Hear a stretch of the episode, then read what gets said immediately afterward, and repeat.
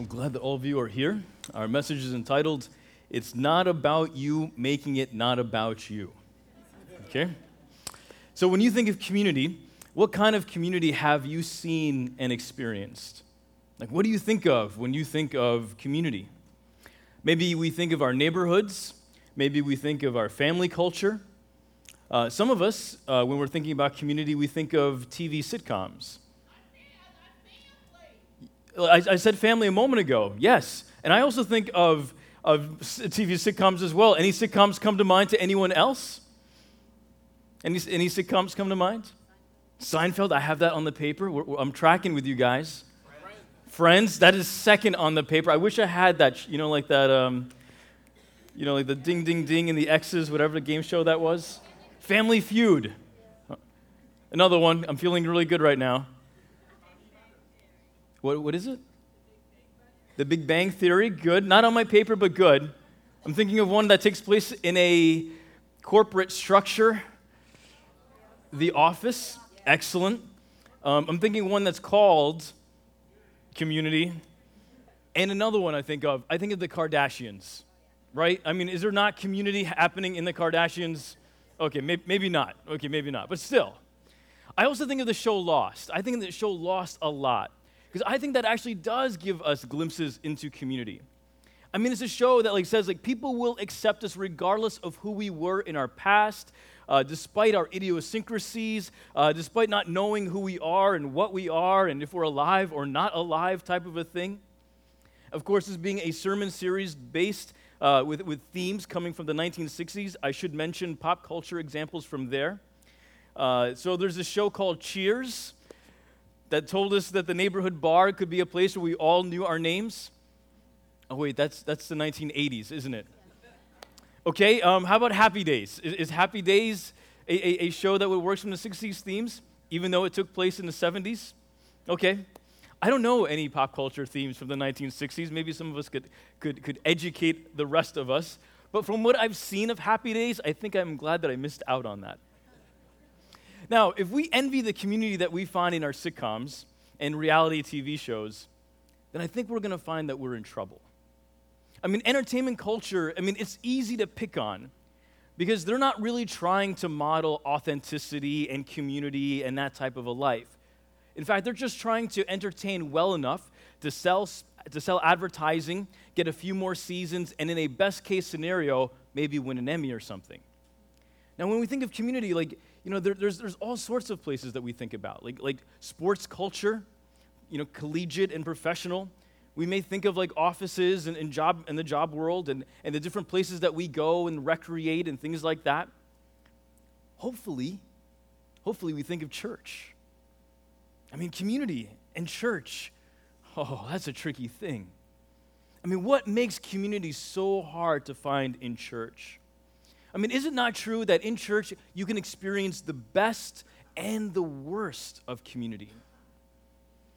Church, I mean, why, why is that? Well, I hate to point the finger, but the problem is you. And, and obviously, moments like this probably don't help, so the problem is me as well, right? I mean, wh- why is it that community is so hard to find in these types of places? Sometimes we hear this line that it's, it's not about you. And, and it's, it's usually said in a very corrective, not loving way, right? I mean, it's just like an excellent catch all for just about everything. It's not about you. It catches all sorts of dysfunction, all sorts of arrogance, all sorts of insecurities and inadequacies. I would love to reduce a little bit of the tension in this room and have us all admit to each other that at one time or another, someone has said to us, it is not about you. Raise, raise, your hand if that's been said to you. Yes. Now, raise your hand if you've been the if you've been one person that has said that to someone else. It's not about you. Interesting thing, sometimes when we say it's not about you, it's a it's sometimes a very selfish tactic to get the attention back onto us. Right? It's not about you. And you don't really say it's about me, but that's kind of what we're saying sometimes. I mean, there's this tendency also that we try not to make things about ourselves, and we also and we make this big show of it not being about ourselves, but it really is about ourselves. right? Like we're, we're pretending that it's not about me, but it really is about me. And it comes across sometimes as self serving. Sometimes we get away with it, but oftentimes it's self righteousness. It comes across as false piety or false humility. In the, in the Christian sense, we're trying to be more Christian than we really are. This is, what the, this is what Jesus was calling out with the Pharisees. You brood of vipers, you're a bunch of liars. You're not really like this. And tonight, we want to talk about one of the biggest barriers to experiencing community, and that is the lack of Christian humility. And so, to do that, we want to look at one of the most beautiful passages that we have in Scripture that calls for community and shows us Jesus' humility. And it takes place in Philippians chapter 2. It says, Therefore, if you have any encouragement from being united with Christ, if any comfort from his love, if any common sharing in the Spirit, if any tenderness and compassion, then make my joy complete by being like minded, having the same love, being one in spirit and one of mind. Do nothing out of selfish ambition or vain conceit. Rather, in humility, value others above yourselves, not looking to your own interests, but each of you to the interests of others. Now, it helps if we remember the context that he's coming, he's coming out of from the first chapter, and he's talking about suffering as, as he ends the first chapter. And so, hence, there's this need of encouragement to be united with Christ. And then he shifts very quickly, Paul shifts very quickly to the need to be united in community. Um, and he's trying to say, hey, don't make this just about your suffering and how you can get out of it. And he's saying, like, hey, think of others, be like minded, have the same love, don't be selfish, value the, the needs of others before your own, because we're all suffering together right now. I mean, isn't that something that we would like to be a part of and not a fake version of that? Moving on to verse 5. In your relationships with one another, have the same mindset as Christ Jesus. And this is probably the key verse in this section. It, it kind of hinges a lot of things together. Having the same mindset as Christ Jesus, having the same posture as, as Christ, thinking, trying to think in the same way as he did, trying to live and act and speak and love in the same way as he did. This is what we say we are following Jesus. This is the mindset of Jesus. And again, he's also pointing to Jesus' humility. And then we approach these, these, this next set of verses, 6 through 11. And, and, and most of our Bibles are kind of indented a little bit. Because it's often said that this is like a Christian hymn or, or some type of Christian poetry. And it's often speculated is Paul quoting some type of ancient Christian hymn that everybody knows? And there's a bit of debate on that. And so if I can get just a, a hair nerdy with you about that, for those of you who want to like, you know, understand the text a little bit better, no one knows if this is really a Christian hymn or not part of the problem is that it only appears here and like nowhere else. Like there's no like ancient hymn books that we've been able to find this. And we have been able to find some older, you know, artifacts of, of ancient Christianity, and this isn't really here. So one possibility is that Paul tried to write his first hymn, or Paul wrote this this this um, this poem, and it and it's beautiful and it sounds like Paul. And one of the beautiful things about it, in, in not just the, the imagery and the words that he uses, but it's also like the, the ascension and uh, uh, the, the descension and the ascension that he uses. Like there's defeat language and then there's victory language. There's death language and then there's life language. It's really powerful. So, so try to grasp that as, as I read along. Jesus, who being, in verse 6, Jesus, who being in very nature God, did not consider equality with God something to be used to his own advantage. Rather, he made himself nothing by taking the very nature of a servant, being made in human likeness now, there's all these fancy theological words like ekenosen, ekenosen, that describes that he made himself nothing, that he empties himself in other translations. And so, from our reading of the Gospels, uh, we know that Jesus is still the Son of God in his likeness, in his essence, in, in all of his deity. But instead of using his power for his own benefit, he chose to be surrendered to the Father's will and he too obeys and worships the Father. And this helps us understand like these moments in, in the Gospels where Jesus is praying to the Father as opposed to just praying to himself or speaking to himself. Yet he's, he never stops being God. I think it's also interesting that he, he never uses his power to his own advantage. And like when you think of people who, as soon as they have access to power, we think of like, oh man, power corrupts, power changes people. In ancient figures, we, we think of Alexander the Great And we think of like, you know, during this time period, we would have Augustus Caesar. And then we contrast them with Jesus. These are the guys who are pretty much, who were or are ruling the world. And here we have Jesus. And I kind of wonder about this with Jesus. Like, like some of us have gotten so used to the story of Jesus that you know we, we overlook how normal it would have been in the worldly sense for him to, to take advantage of this power and try to make it all about himself. I mean, he was clever enough also that he could have made it about himself and make, make it look that it wasn't really about himself, right? I mean, how easy it would have been for him just showing up in front of a big army, let's say, and promising that he'll do miracles of healing for the people and their families if they were to give, that, give him their loyalty and allegiance. I mean, he could have an army overnight. I mean, remember the story of Jesus healing uh, the, the, daughter of the centurion? What if he did that all the time? And what if he's, in exchange for whatever I'm going to give you, all you have to do is say that I am the Lord and overthrow Caesar? I bet you he'd be the new emperor. And he wouldn't just have to rely on his healing powers. He also had like, you know, these incredible physical powers that we, we don't really often talk about. Like, do you remember the scene in the Garden of Gethsemane right before he's about to be arrested? This is in John 18. And he, he's betrayed by the kiss, and here comes like the Roman guard to arrest him. And Jesus, ha- Jesus says this He says, Who are you here for? And the one guard yells out, Jesus of Nazareth. And at that moment, they all fall down. They all fell backwards and fall down. And like, what a peculiar moment that we don't often talk about during the Easter time. Because if I'm one of the Roman guards and I've just fell down for absolutely no reason, and the person next to me has also fallen down, and all like, you know, the two, three dozen of us have all fallen down, and then he repeats the question, Who did you say that you were here for? Um, yes, I'm picking up my helmet and trying to find my sword. I'm not so sure anymore. Oh, uh, Jesus. Okay, I'm he. And he goes willingly with them. And the point that he's making is I'm deciding to go with you. You're not making me go. Right? This is humility, right? I mean, he could have lived a life greater than Solomon, but instead he chose to live a life as a servant to save humanity rather than to enjoy the, the earthly pleasures of fame, wealth, and power for himself. And it would be good for us not to overlook this. Verse 8 says, And being found in appearance as a man, he humbled himself by becoming obedient to death, even death on a cross. And therefore, God exalted him to the highest place and gave him the name that is above every name, that at the name of Jesus every knee should bow, in heaven and on earth and under the earth, and every tongue acknowledge that Jesus Christ is Lord to the glory of God the Father. Here again, we see Jesus embracing his humanity, and now we see like the ascension of the poem. He, in verse 8, you know, he's showing us a better way. There is a way to, there's a better way to be human, a whole way.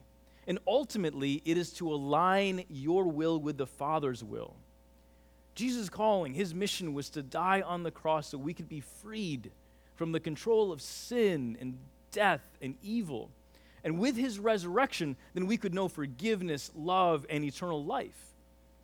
And then verses 10 through 11, he says, Paul, uh, Paul's in effect saying, while it may not be obvious now, everyone is going to know this reality that Jesus is, is the Lord, um, and every tongue, uh, every knee shall bow, and every tongue will confess. It may not be obvious now, but it is going to be a very clear reality for everybody.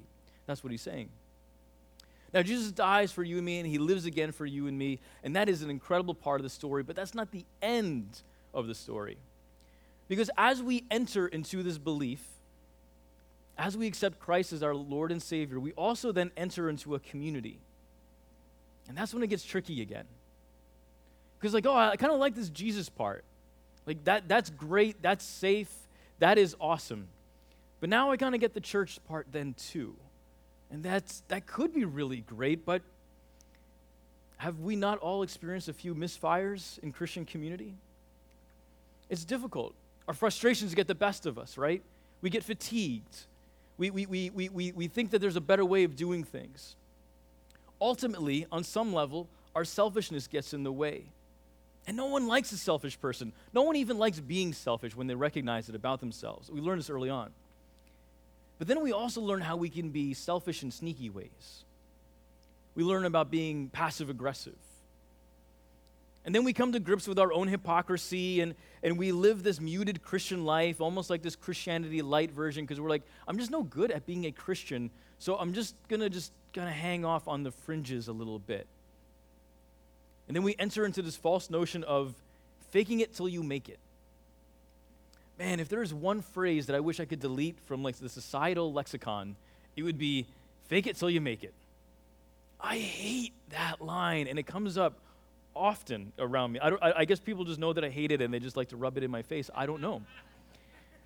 But I promise you, no one has ever succeeded in life by faking it long enough and then been promoted. Like, there's not, there's, there's no, I shouldn't say no. It's very unlikely um, that in your job world, like when, you, when you're faking it till you make it, that the, the boss is going to notice, look how inauthentic this person is. We should promote them, right?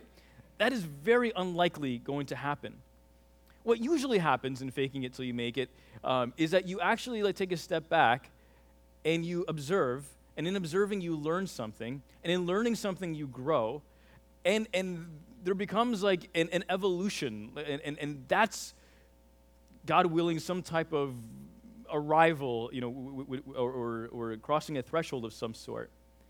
But you're not being rewarded for being fake okay? There's a big difference there Fake it till you make it is a sly enemy of authenticity and humility.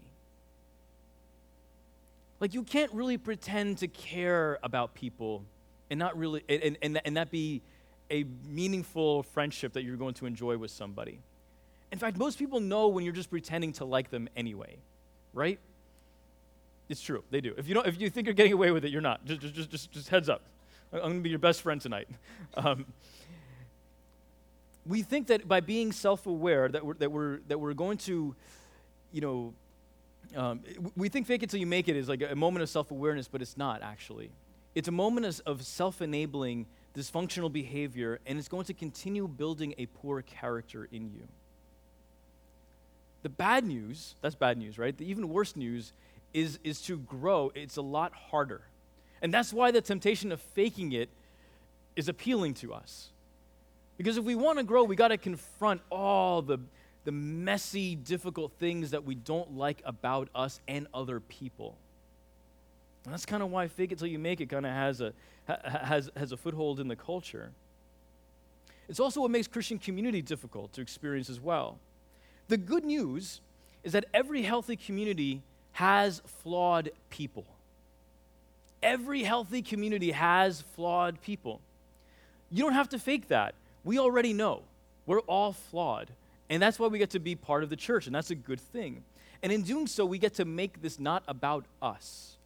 What makes the Christian community special, though, is that we're confronting our flawed nature by trying to, our best to follow Jesus and being empowered by the Holy Spirit to do so. And then what makes it also really special is that we get to do this together. And that's why I'm really excited about this an entire year about talking about community, an entire year of talking about the goodness and the virtues of the church, even though it can be difficult to experience such things in the church. Often, we, are, we, we feel that the Bible is asking us to pick between our ambition and, and God's will. Like, there's things that we want to do with our life, there's things that we want to become, there's accomplishments that we want to succeed in. And sometimes we feel like the Bible, when it tells us, like, hey, take other people's interests above your own, we, we take that also sometimes to mean that we don't, that the Bible doesn't want you to, to blossom and flourish as a person. And ambition is a really tricky thing in the Christian life. It's not that God wants us to be a bunch of stormtroopers from Star Wars. Remember the stormtroopers from Star Wars? Any Star Wars fans in here? I'm not feeling you. Okay, there's, there's a handful of us. I wish I had a picture. I, I should have thought of this earlier. The stormtroopers are, you know, as you know, like identical. They're clones. Um, they're the same person. They, they, they don't have any unique personality apart from each other, okay? God is not looking for a kingdom of stormtroopers. That's why He created all of us differently. That's why we have our wonderful personalities, our unique gifting, our different experiences, our different cultures, our different family um, cultures, all sorts of things. That's why we're all different. And God celebrates that and wants that as part of the body of Christ. With ambition, He wants us to flourish and be the people that He wants us to be, but He wants us to do this in a humble sense. And so, what if our ambitions were that other people could, could profit outside of ourselves? What if, when we received power, we, we shared the benefit of this with, with others? And, and we still were able to, to fulfill the, the calling that God has placed on our lives. The problem always becomes when we grab more for ourselves than God intends for us. Metaphorically speaking, the problem always becomes when we cut in front of the line. And to go a step further, when we try to make it more about ourselves than we should. That's the problem. So, what can authentic, humble Christian community actually look like? Well, Dietrich Bonhoeffer has a, a great book about this, and, and you could read this. It's called Life Together.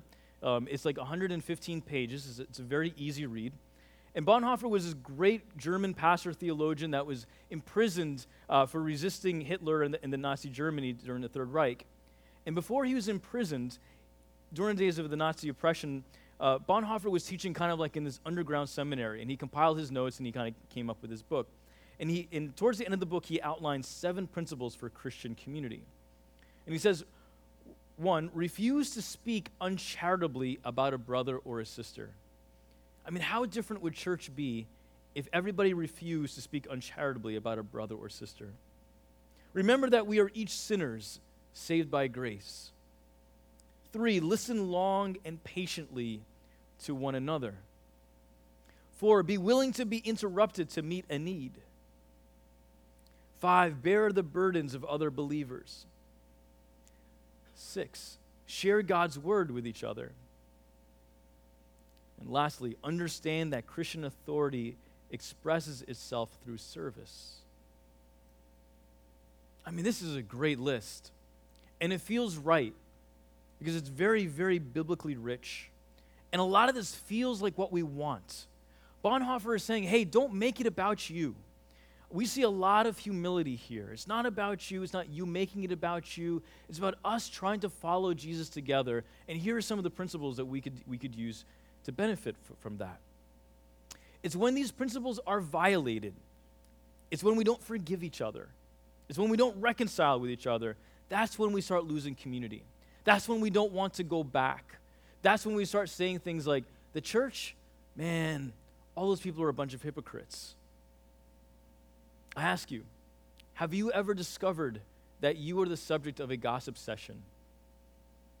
Have you ever been given the details? He's overbearing. She acts like she knows everything. And then there's the name calling. You get mad, you get hurt, you feel the need to defend yourself, you want to leave. Well, if that's, just, if that's how they are, I don't want any part of that. Let me ask you this have you ever found yourself as the gossiper or as the offending party within that community? And sometimes you've even had, you started off with a good notion of thinking that you were going to protect the community from, from, and, put in, and put someone in their place. But when you did so, you did it very unlovingly and you hurt this person. And then the guilt caught up with you and you thought to yourself, this is why I should not lead. This is why I shouldn't teach. This is why I should not serve.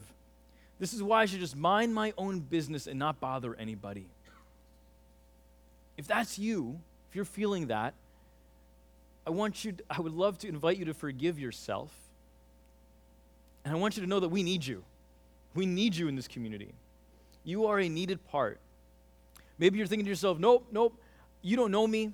I'm not that good of a person. I'm very messed up. I have issues. I'm not good at friendship. I'm not good at calling people back. I'm not a good team player. Um, I have a whole list of things that people have told me over the years, and I've started to believe them, and that's why I'm choosing to keep my distance.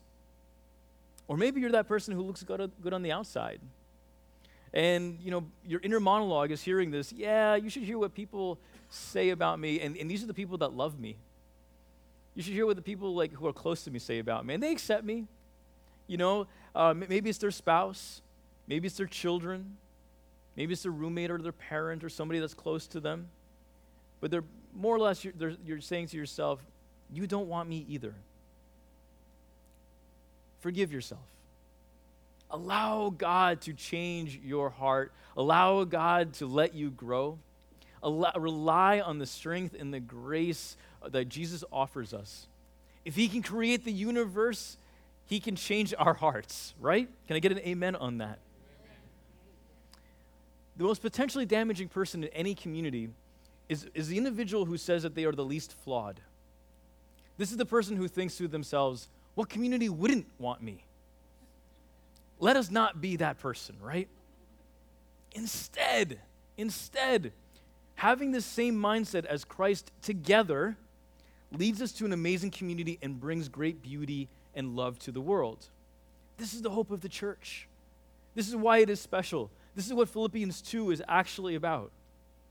It's a place that is intended to be very relationally rich. That it's, it's, it's supposed to be significantly greater than anything that we can observe in our entertainment culture or in any sports culture or our office culture or even in our family culture. But blessed be the sitcom or locker room or lunchroom or last name that is anchored in Jesus. But because of the work that Jesus is doing in us, incredible things can happen in our lives, in the lives of those in our community, in the lives of those right next to us, and, and throughout our world. There's this really great quote from Dr. Martin Luther King. And, and it took me a minute to figure out, like, is this really true? Is it exaggerated? And the more I've sat on it, the, the more I've liked it. And he says, all life is interrelated. We are caught in an inescapable network of mutuality tied in a single garment of destiny. Strangely enough, I can never be what I ought to be until you are what you ought to be. And you can never be what you ought to be until I am what I ought to be. This is the way the world is made. I didn't make it that way, but this is, an in, this is the interrelated structure of reality. It kind of goes a, a bit against our American individualism. You can't be who you were intended to be until I am who I was intended to be in Christ. And we need to remember that Paul is writing this to a whole church in Philippi. I mean, he's writing these words not just to you as an individual, he's writing this to a community of people. You can't be who you were intended to be until the person next to you is who they were intended to be. And God is at work in their life, and hopefully, He's at work in yours. But you can't be a Christian on your own. I want to tell you a quick story about my friend Dr. Dave. And Dr. Dave has been used in many sermons over the years, and it's pretty much because he's an awesome guy. Dr. Dave is happily married. He's a podiatrist, and he, and he married great, by the way. He's got two great kids um, who are now college and young adult years, um, and, and they're the type of kids that were, you know, good at everything that they did. They're, they're, they're that family. Among the many interesting things about Dr. Dave is that Dr. Dave has Tourette's syndrome, and it's the cursing kind, okay?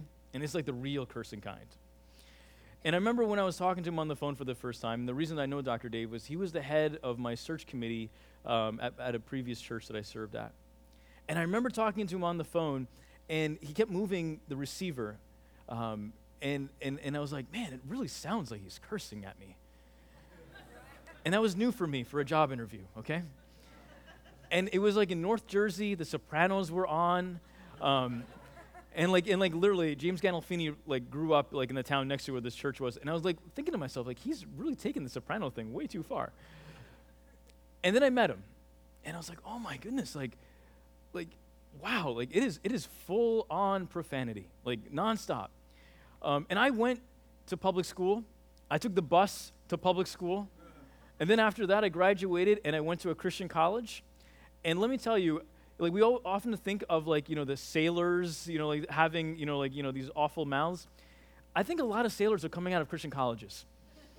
You know what I mean? Yeah. So I mean, like I'm not desens- I, I, I feel I am actually desensitized to profanity, not easily offended. And like, man, it was just it, it was on. And it takes you a little bit to catch up. I loved the fact that they made Dr. Dave the head of the search committee. I love the fact that he was like one of my first impressions of this church. I love the fact that he was an elder of the church. I love that they let him do announcements and pastoral prayers dur- during the service. it's true. Now he would, I, have I should say, he, he, would, he would try really hard in moderating um, when, when, he was, when he had a microphone. But yeah, right? I told him once actually, I'm like, I think I might have some of that Tourette syndrome. And, he looked at me. I, I, thought it was like giving me like a funny joke. Like, yeah, maybe you do. Yeah. Um, he looked at me and said, no, um, profanity, profanity. Tim, profanity, profanity. Um, you lack profanity discipline and profanity self control. and like, I don't think I've ever had a more ironic moment in my life than that. Now, God has used him in extraordinary ways over his 50 years. I mean, he, he, has been, he's, he's lived in his town all his life. He is the person, like, when, when a family in the community um, has a child that, that, has been diagnosed with Tourette syndrome, like, they, they bring him over, even if he's a podiatrist, but, like, they bring him over for counseling. Like, how, how, did you, how did you make it through? How did you marry well and have these kids and, like, you know, and serve in all these ways that you've been serving? And he sits down and talks to people, and he's, he's a blessing to, the, our, to that church, to the community. He's, he's, he's Dr. Dave. But, he could, but it was a hard, hard road. I mean, he could have said to himself, all, when, when, when people would come up to him and try to cast the demon of, of Tourette syndrome out of him in church, he could have said, You know, I'm not really sure I want to be part of this type of community. Or when people were judging him, or when people were saying, maybe he should not serve in this particular capacity, maybe we should not give him a microphone. Or when people were saying things to his family that were very hard for them to take, it would have been very easy and very understandable for him to leave the community. But he didn't. And honestly, he's one of the inspirations that I have of like, if Dr. Dave can not just be in the community, but be like a leader in the Christian community, that is a beautiful community. In fact, it was one of the things that led me to that church. We, we had a few opportunities on the table, and we were trying to process it to, to, through. And I was like, which church is going to let us be ourselves? Oh, this church. It was a beautiful experience. Now, he would be the first to tell you that he's not Jesus. But his friends would you, be the first to tell you that he's really striving to, in, in, in the humble sense. I hope we can all find a sense of belonging in community. Because I imagine this is the type of belonging community that we all want to be a part of. And we do this how? We do this again by having the same mindset as Christ together. That leads us to an amazing community and brings great beauty and love to the world. Now, I understand you might be suspicious about this, and, and you, you, you, you might be unsure, and you might feel anxiety about committing to, to our community here. I mean, there's always that question like, it, it, it may not be worth it. I've done this before. I participated in a small group, and it was great for a while, and then it got weird, and then it imploded, and I don't feel like doing that again. Or maybe you were part of a church plant, or maybe you were part of some other type of initiative, or maybe it was just a series of friendships around you. And we ask ourselves, is it going to be worth it? Whatever that experience was, I would love to encourage you to allow God to bring redemption to it. Use it as a cautionary tale if you want to. You, and, but whatever it is, let God bring redemption to it. Because through Christ, you can find something better. Is it going to be worth it? Mother Teresa had this great line where she said, The good you do today may be forgotten tomorrow. Do good anyway. Give the world the best you have, and it may never be enough. But give your best anyway. If we look back on our lives, divorced from community, and we find that over the years, the best examples of community that we had was our sitcoms, and we was we, we, we feel more attached to Verizon and Comcast rather than to the people of Jesus. I imagine that is going to be a very harsh and bitter and sobering realization for us. Instead, let us live mindfully of the richness that we have in one another because of what God is doing in our lives. I feel like one of the lessons that God keeps showing me over and over in different ways is that I must be faithful with the next opportunity. And part of the next opportunity is us. Part of the next opportunity are the people that we're going to be bumping into in life tomorrow. And it's part of the beauty of things, it's part of the mess of things, it's part of why we have all these love hate relationships with the same things, including church, including ourselves, including community. But thanks be to God because He frees us from this trap of trying to make things about ourselves or pretending to make it that way. Thanks be to God that He says there is a rich and vibrant and beautiful community called the church that is trying to follow me, that is trying to make a difference in the world, that wants you to be who you are, who you were created to be. Be a part of that. Invite others into that. And with God's grace, maybe, maybe we can make a difference in this world for other people. May we be people who are committed to following Jesus and experience community together. And may we do that as soon as possible. Would you pray with me? Dear God, we are grateful for many things, Lord. We are grateful for the depths of your scriptures. We are, we are grateful for the example of Jesus and his humility. We are grateful, Lord, for our salvation that unifies us in identity, in mission, and also in community. And so, Father, we pray that we'd be good stewards of the moments that we have. We pray that we'd be good stewards of the relationships that we have access to.